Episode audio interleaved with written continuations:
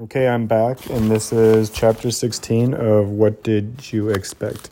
Not sure if anybody is listening to these or not, but I'll still read them. On your knees.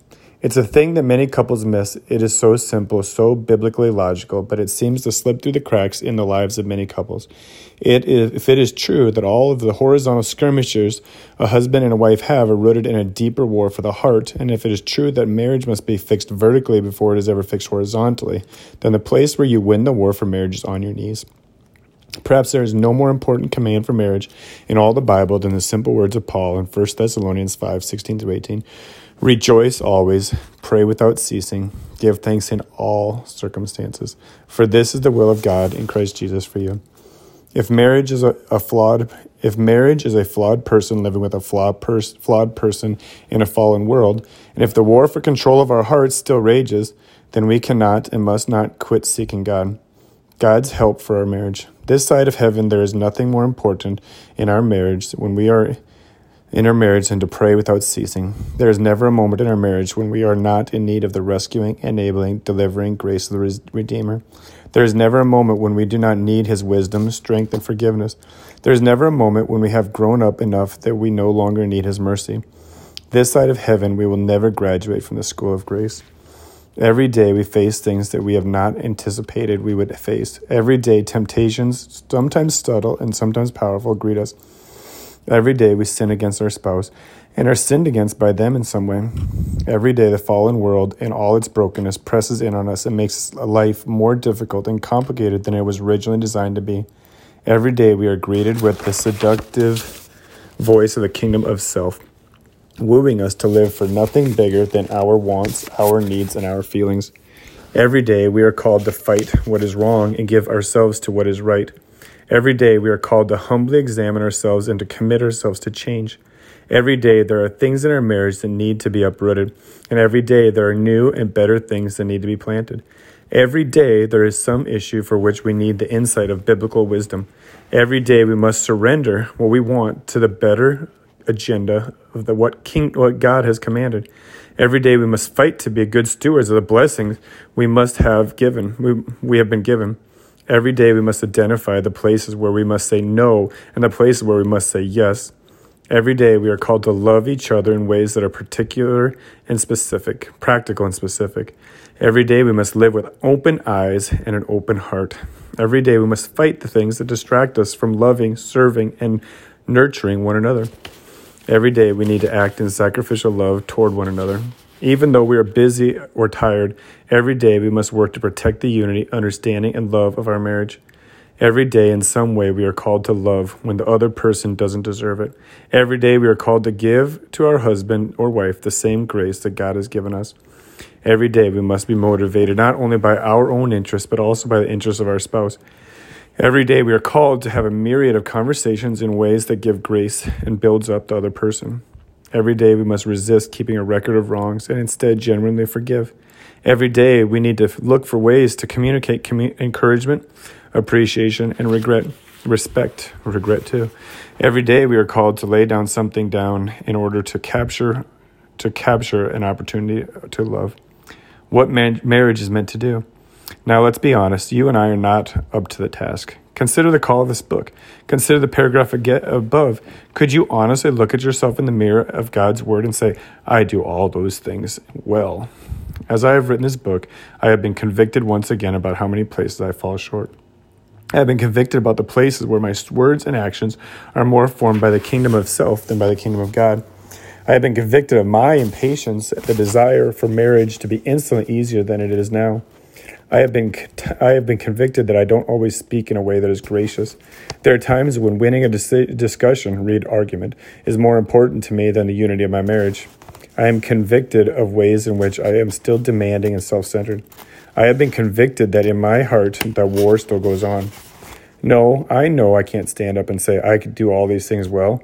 In fact, what I, when I consider God's call for marriage, I think the bar is too high. I'll never reach it. But hear what I am about to say next. This is exactly what marriage is meant to do. It is meant to be a tool in God's hands to expose your heart and to drive and to drive you to the end of yourself. Marriage is meant to expose your self focus and self reliance. It is meant to convince you that you are needier than you thought you were and to encourage you that God's grace has more power to transform than you thought it did. Marriage is meant to teach you how to give, love, serve, forgive, support, encourage, and wait. Think of this. Think of it this way. Oh, Although you're married to be married for your life, married for life, your marriage is not a destination. Your marriage is not an end in itself. No, the radical thing that the Bible teaches about all that is going on is that no experience or relationship in the here and now is an end in itself. Everything we are going through now is a God designed and God controlled means to an end. Your marriage is not a destination. No, it is a toll of preparation. It is a toll of preparation for a final destination. You will never understand your marriage struggles and your personal needs in the midst of them until you understand this. So, God is not only working to form your marriage into what He designed it to be, no, more foundationally, He is working to reform you into what you were created to be. It is only as we grow and change that our marriage can thrive. So, feeling weak and unable is a good, unable is a good thing. The thing that keeps each of us from growing is not our assessment of weakness. The grace of God is greater than any weakness we may experience. No, the thing that keeps us from grow, growing is our delusion of strength. When we think we are righteous and strong, we do not seek the help that God so tenderly and faithfully offers. Our marriage is not damaged by cries of weakness, but by pronouncements of strength. Our marriage is harmed by our reliance on our own wisdom, righteousness, and strength. In the biblical model, weakness is the portal to strength. It is when I admit that I am weak that I seek the help of God, of, of incapable power, who is near me and willingly meets me in my time of need. The transforming power of prayer. Here is where prayer is so important and so powerful. Prayer makes no sense unless two things are true. First, our lives do not belong to us, since we have been created by God. Everything we are, everything we have, and every situation or relationship in which we live belongs to Him. Because we are His creatures, our number one calling in every area of life is to worship Him. Everything we do and say in every situation for the purpose of His glory. We were created for His pleasure, and we are called to live in constant worship of Him. So everything in our lives has verticality to it. Everything we do must be done in recognition of God's presence and His rightful ownership of our lives. We must live in our marriage in a way that is distinctively and comprehensively Godward, even in the most mundane moments of life. Two, there's a second thing that we must do. Be true for prayer to make any sense. It is that sin makes us uncompre- it makes us comprehensively needy. Every area of our personhood has been in some way damaged by sin. We don't desire what we should.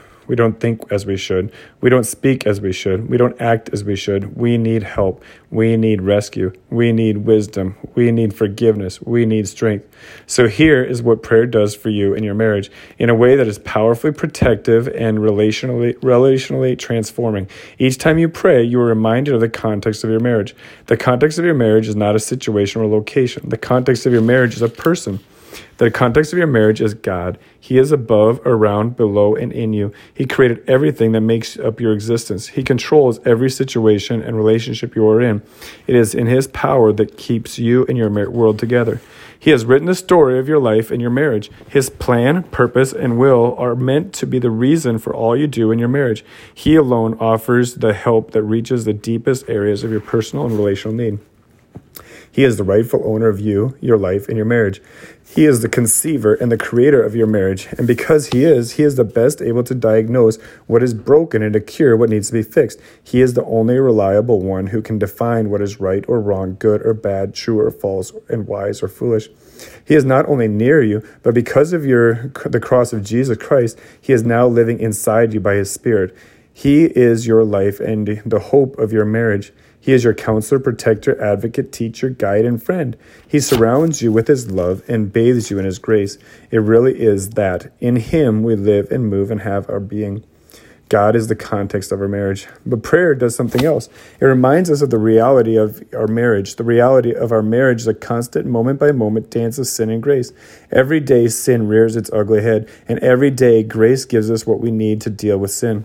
In the same way that we cannot understand marriage without understanding God's existence, His ownership, and His power, we cannot understand what we experience in marriage and how to deal with it unless we understand sin and grace. Sin is the reason for all the struggles of marriage, and the grace is the only reliable hope of being able to deal with them. Because of the fact that sin still remains in you and in your world. You need to be reconciled to God every day, and every day you need to be reconciled to one another. Every day you do something that offends God in some way, and every day you do something that offends one another. As we have observed before, these dynamics of sin, struggle, and rescue take place in the smallest and most mundane moments of daily life. Moments so normal and in all ways so unremarkable that they pass by without getting our attention.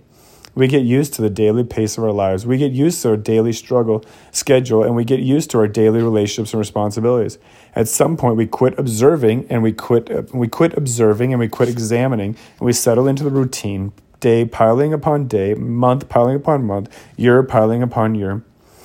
This is why people, couples look back during one of those moments where God sends to get their attention once again and they say, What happened to us? How in the world did we end up here?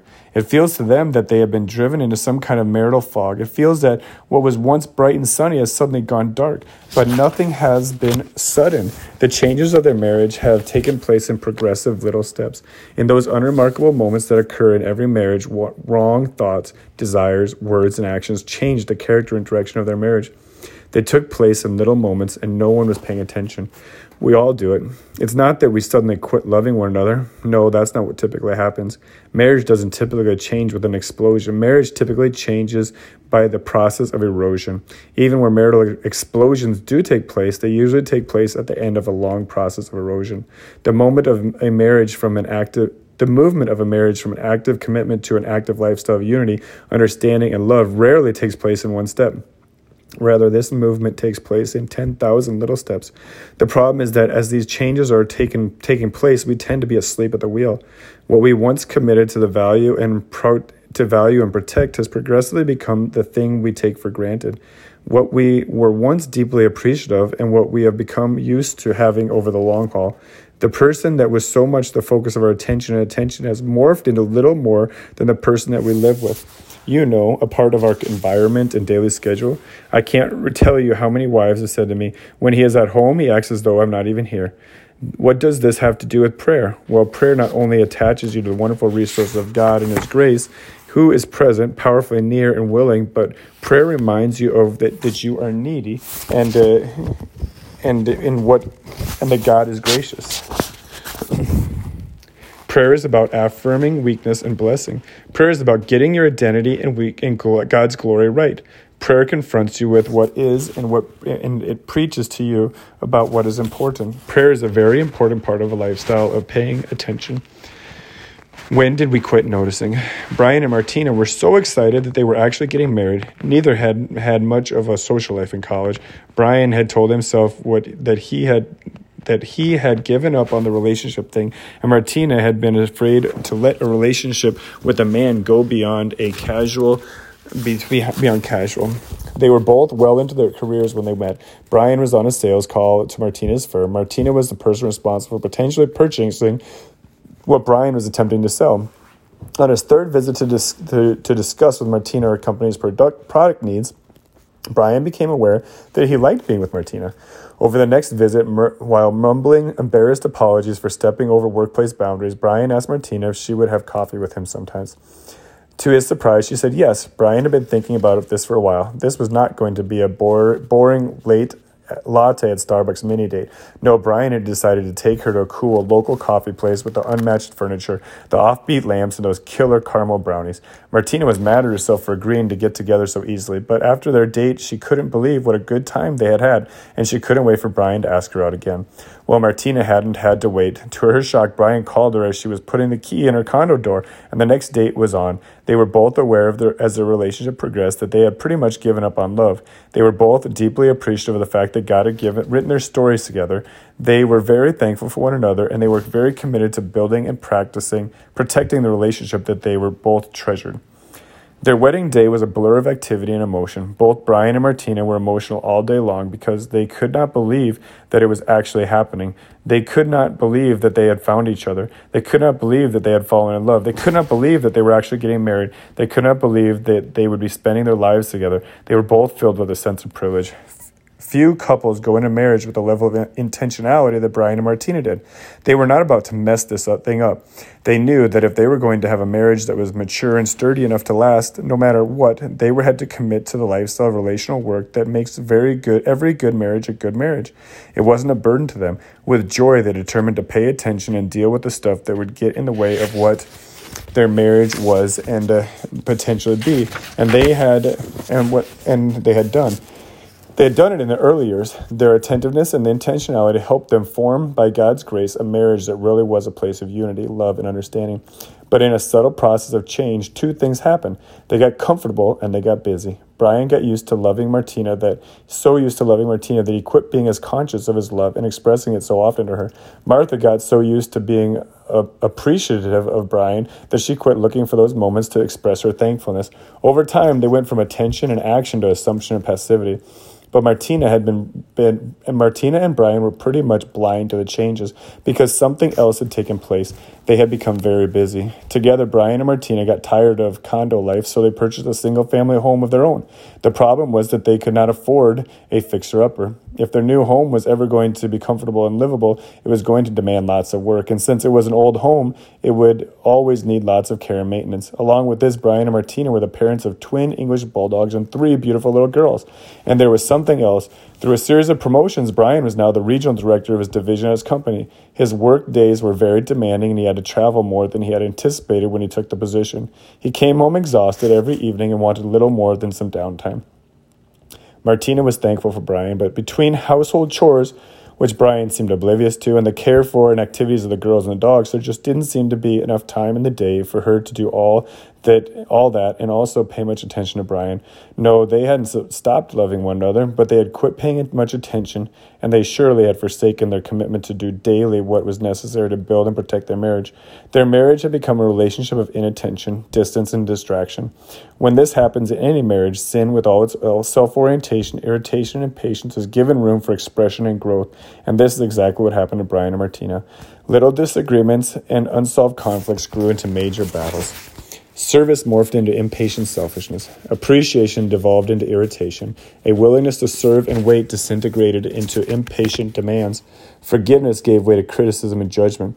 Peace gave way to anger and tension. Brian and Martina had quit paying attention and had quit working on the relationship. What once was had not been enhanced to maintain. The commitments they had made had been progressively forsaken. Their marriage was like a garden without attention. The weeds had simply overwhelmed the flowers. Martina and Brian needed help. Their marriage needed prayer. Okay, that's all of that chapter that I'm going to read tonight.